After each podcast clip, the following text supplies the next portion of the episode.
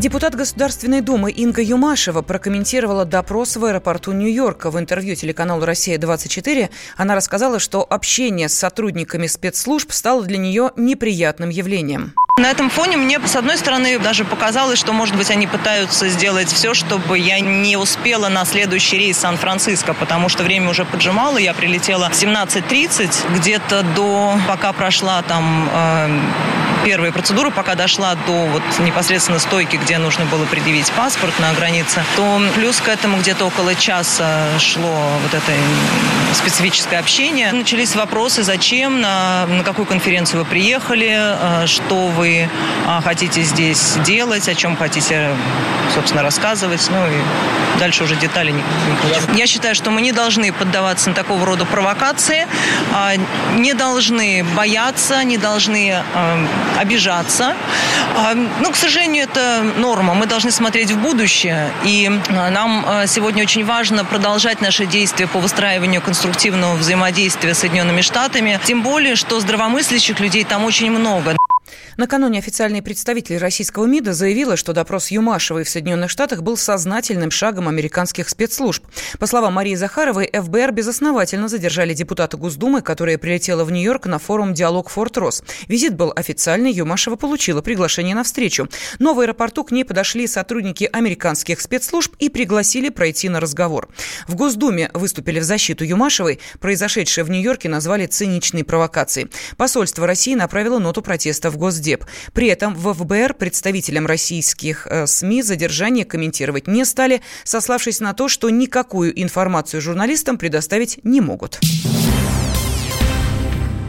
В России появится новая возрастная маркировка. Теперь рекомендации станут более общими. Прежние 0 плюс, 6 плюс, 12 плюс и другие сменятся определениями для семейного просмотра, для дошкольников и не рекомендовано для детей. Как отметила в интервью Думы ТВ глава Комитета Госдумы по культуре Елена Емпольская, сейчас дети не могут купить даже ту художественную литературу, которая входит в школьную программу. Пошли по книжным магазинам и начали снимать маркировку. Я начну сразу с тяжелой артиллерии. Библия 16+, жития святых 16 плюс. Святое Евангелие для семейного чтения. Для семейного чтения 16 плюс. Ромео и Джульетта 16 плюс. Нашим детям нельзя этого даже читать. Вот два мастера и Маргарита рядом стоят на полках. 12 плюс, 16 плюс. Потому что каждый издатель по-своему маркирует, понимаете? Вот два героя нашего времени. 0 плюс и 16 плюс. Да. Когда мы все смеялись, что в 436 ФЗ прописаны такие ограничения, что сказки братьев Грим просто не не должны проходить. Так вот они уже, сказки братьев Грим 16+. плюс. При этом новая редакция законопроекта сохранит маркировку 18+, для произведения литературы и искусства, но избавит организаторов мероприятий и учреждений культуры от избыточной промежуточной маркировки. В России может исчезнуть крафтовое пиво. Росстандарт напомнил, что через два года вступит в силу регламент Евразийского экономического союза о безопасности алкогольной продукции. Согласно новым правилам, пивом будут считаться напитки, в которых содержится 80% солода, меньше 20% несоложенного сырья и не больше 2% сахаросодержащих продуктов. Сейчас российские ГОСТы предусматривают лишь три вида пива – светлого, темного и пшеничного. При этом единого стандарта крафтового пива нет. Депутат Государственной Думы Думы Виталий Милонов выступил в защиту крафтового пива. Нужно бороться с подделкой на заводах, а не душить частные пивоварни, подчеркнул Милонов. Я как раз считаю, что крафтовое пиво менее вредно, чем стандартное, производящееся сотнями миллионов литров э, бурда, которая по ошибке называется пиво. Как раз Росстандарт тогда должен выступить, он же орган государственной власти, выступить с инициативой, сообщить об этом правительство.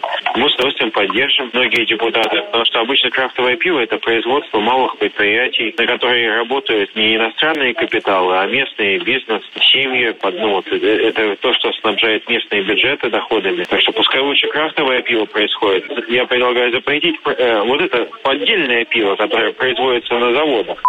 Член Совета опоры России Алексей Коневский считает, что крафтовое пиво не исчезнет с прилавков российских магазинов. Во всем мире э, пиво, будь оно то крафтовое, пшеничное или темное, оно относится к классу пива. В нашей стране, к сожалению, существует два класса напитков. Пиво как таковое, которое содержит определенных долях солод, хмель и воду и пивные напитки. Это что называется все остальное. Там, если мы видим на прилавках там вишневое пиво, например, или пшеничное, оно по нашему законодательству классифицируется как пивной напиток. К этим же видам напитков относится и крафтовое пиво. Крафтовое пиво – это скорее способ производства, а не содержимое. Поэтому, э, на мой взгляд, в целом регламент, который сейчас есть, он неправильный и не, не соотносится вообще с историческим процессом производства пива. Потому что, например, пиво, ну, не знаю, Гиннес, который производится многие века, по нашей классификации это пивной напиток. Нигде в мире такого не существует. И если все напитки, которые сделаны на основе солодов, мели, воды, не исключая разных рода рецептурных добавок, будут относиться к пиву, тогда и крафтовое пиво тоже останется на прилавке. В Роскачестве отметили, что некоторые сорта крафтового пива отнесут к контрафакту из-за отсутствия нормативных документов. Можно уйти в большую политику, но большой спорт пойдет вместе с тобой. Чемпион мира в тяжелом весе. Боксер с самыми большими кулаками за всю историю бокса. Действующий депутат Государственной Думы. А теперь еще и ведущий радио «Комсомольская правда». Николай Валуев в авторской программе «Большой спорт». По средам в 10 вечера по Москве.